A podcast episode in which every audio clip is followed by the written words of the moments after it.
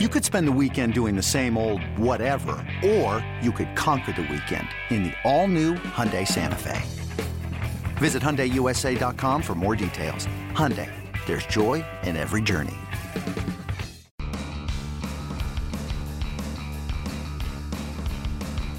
You're listening to MLB.com Extras, brought to you by MLB.tv. It's baseball everywhere. Hello, everyone. Anthony Castrovince here with Jeffrey Flanagan. We are in Surprise, Arizona. Beautiful sunny day in Arizona, Jeffrey, as usual.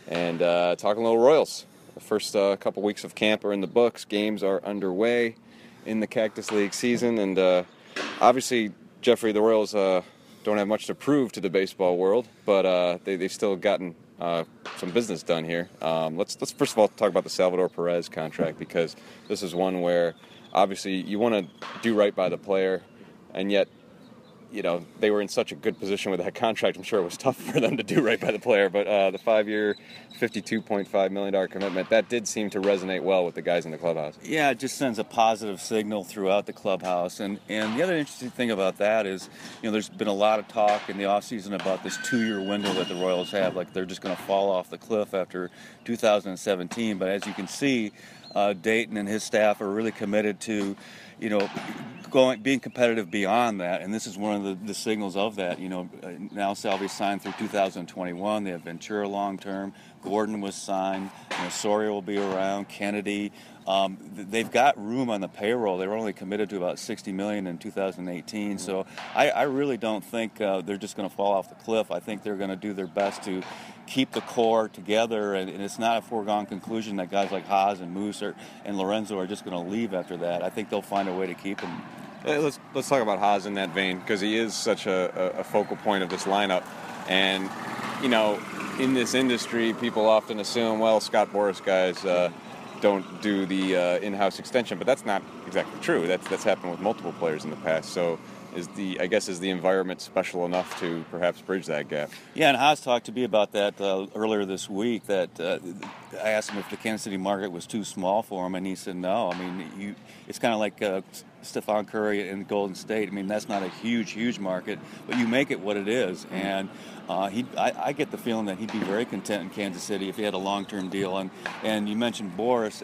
Actually, Boras and Dayton really have developed a really strong yeah. relationship over the years. So I don't think it's a foregone conclusion that he's the first one out the door after 2017. He wants to win above else, and uh, you know Moose wants to win. I, I wouldn't be shocked if sometime next year they sit down and try to find a way to keep uh, Hos here.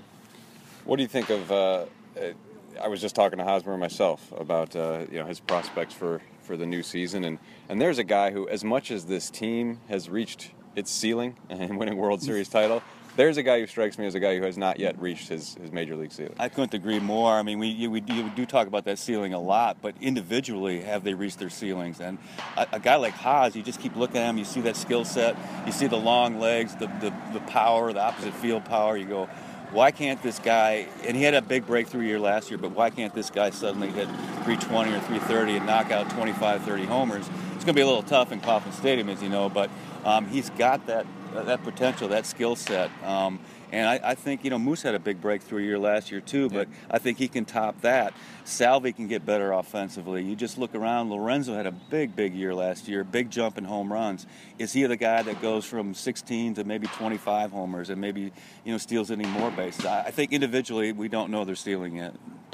Uh, Royals got some bad news early in camp with uh, Jarrod Dyson's injury and he'll be out uh, the, very early portion of the regular season. What does that mean for right field? Yeah, it's a really, really tough break for Jarrod. Worked hard all off season. Here was his big chance uh, to start opening day, and uh, now that's not going to happen. He's going to be out probably at least six weeks. Uh, well, they say four to six weeks, mm-hmm. but, but that still pushes him past, past the opener.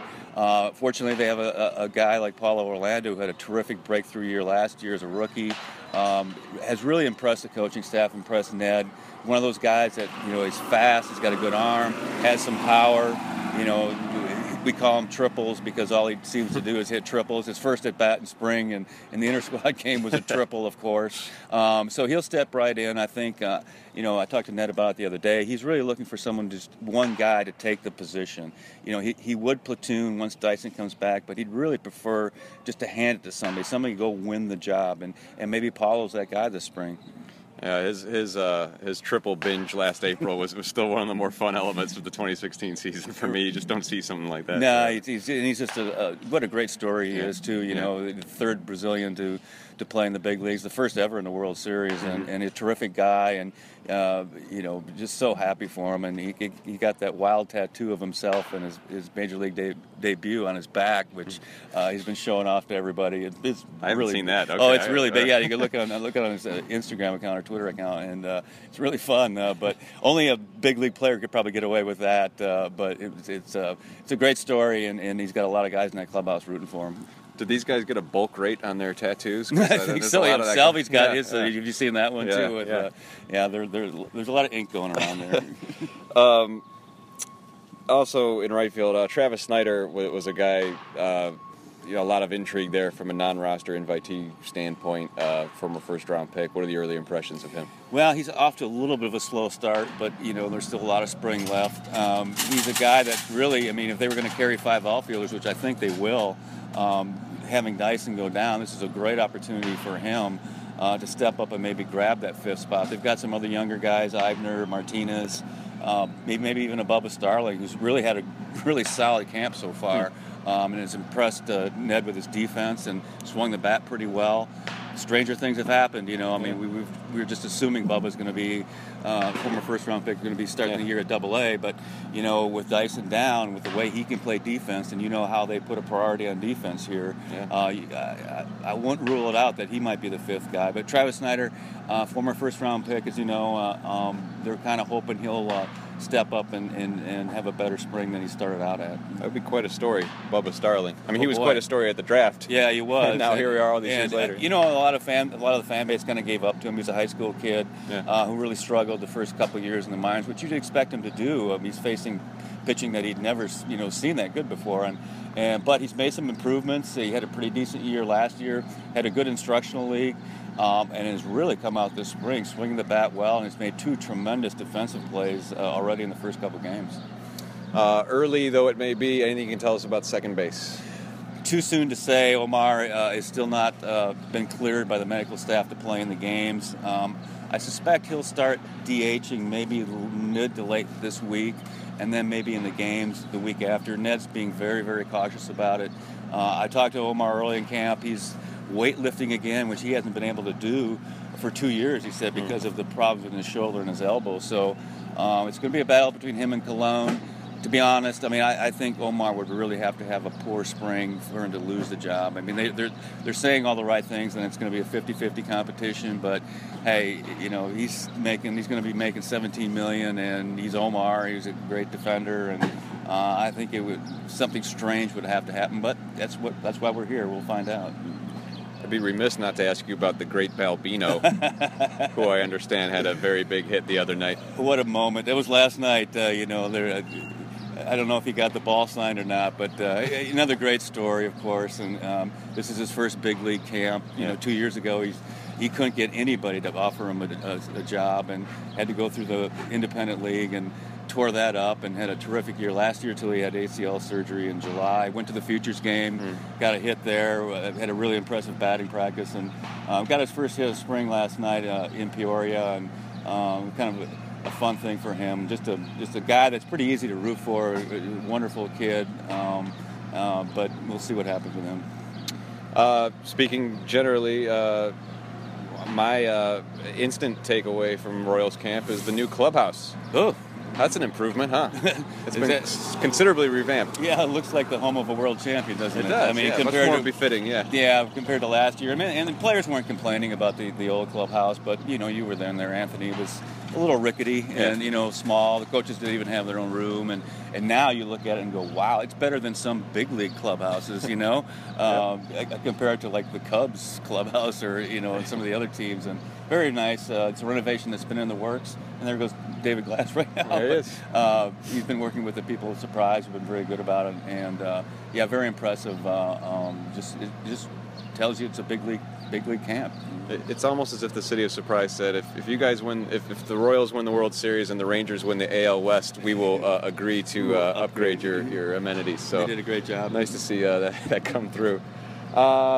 All right, Flanny. Any other uh, general impressions these these first couple weeks? I know it's early and games are just started, but uh, any, any other thoughts? Yeah, there are a couple little surprises. I mean, uh, Matt Strahm is a, is a rookie who was a 21st round pick um, in 2012, had TJ surgery the next year, and uh, he's been the kind of the young surprise of camp so far.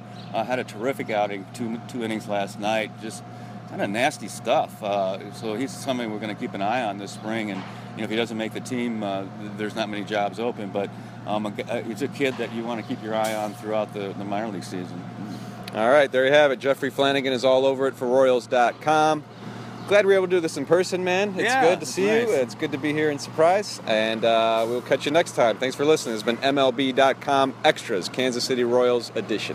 MLB.tv Premium, the number one live streaming sports service, is celebrating 13 years. Watch every out of market regular season game live or on demand in true HD. Real time highlights, live look ins, pitch tracking widget, and more. MLB.tv Premium includes a free At Bat 15 subscription. Watch live baseball on over 400 mobile and connected devices. Watch at home, in the office, or on the go every night on every device. Blackout and other restrictions apply. Visit MLB.tv for details. It's blazing hot outside. You get in your car to turn on the AC to get cold air pumping, but it blows hot air out. This issue is commonly caused by low refrigerant due to leaks in the AC system. You want an easy, all in one solution that will restore the cold air in no time. AC Pro Recharge Kits. Make restoring cold air easy for even those with zero DIY experience in less than 10 minutes. Save time and money versus going to a shop by picking up an AC Pro Recharge Kit today. Be a pro with AC Pro.